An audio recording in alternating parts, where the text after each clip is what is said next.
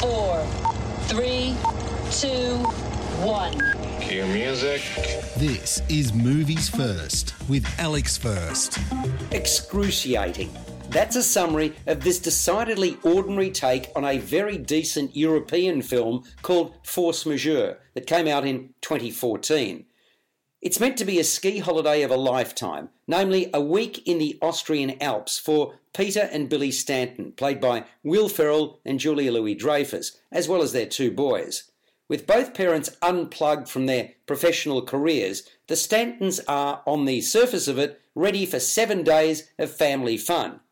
But what was poised to be a delightful week of skiing and togetherness instead becomes a series of awkward and emotional fraught moments. Peter and Billie have to be honest with themselves and each other in ways they hadn't expected. Early in the trip, while having lunch outdoors at a mountainside restaurant, Peter and Billie have dramatically different responses to what is, unbeknownst to them, a controlled avalanche that appears frighteningly out of control. Peter's reaction stuns the family and throws the rest of their holidays and the couple's marriage into chaos. You're listening to Movies First. For more, like us on Facebook and follow us on Twitter.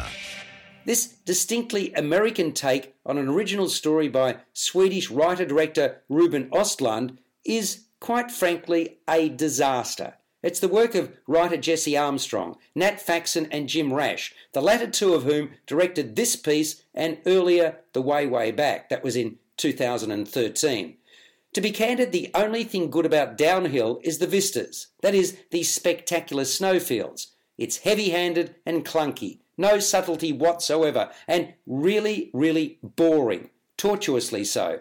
The performances appear forced and wooden. Ferrell and Dreyfus just didn't ring true. As for chemistry between them, what chemistry? The children are like blocks of ice, just delivering their lines. The ancillary characters, too, are cardboard cutouts. One that had no place in the story whatsoever was Charlotte, played by Miranda Otto, a super confident, outrageous, in your face persona. She speaks openly about sex and whatever else takes her fancy whenever she wants. If I could howl in despair, I would. Just what were the filmmakers thinking? I can't recommend this film to anyone because it's a complete and utter waste of time and space. If you haven't seen the European version that I referenced at the start, please do search it out. Downhill scores a 1 out of 10, and that's only for the picturesque surroundings. You've been listening to Movies First with Alex First. Available at Apple Podcasts, Google Podcasts, Spotify, iHeartRadio, or your favorite podcast player. You can also stream on demand at Bytes.com. This has been another quality podcast production from Bytes.com.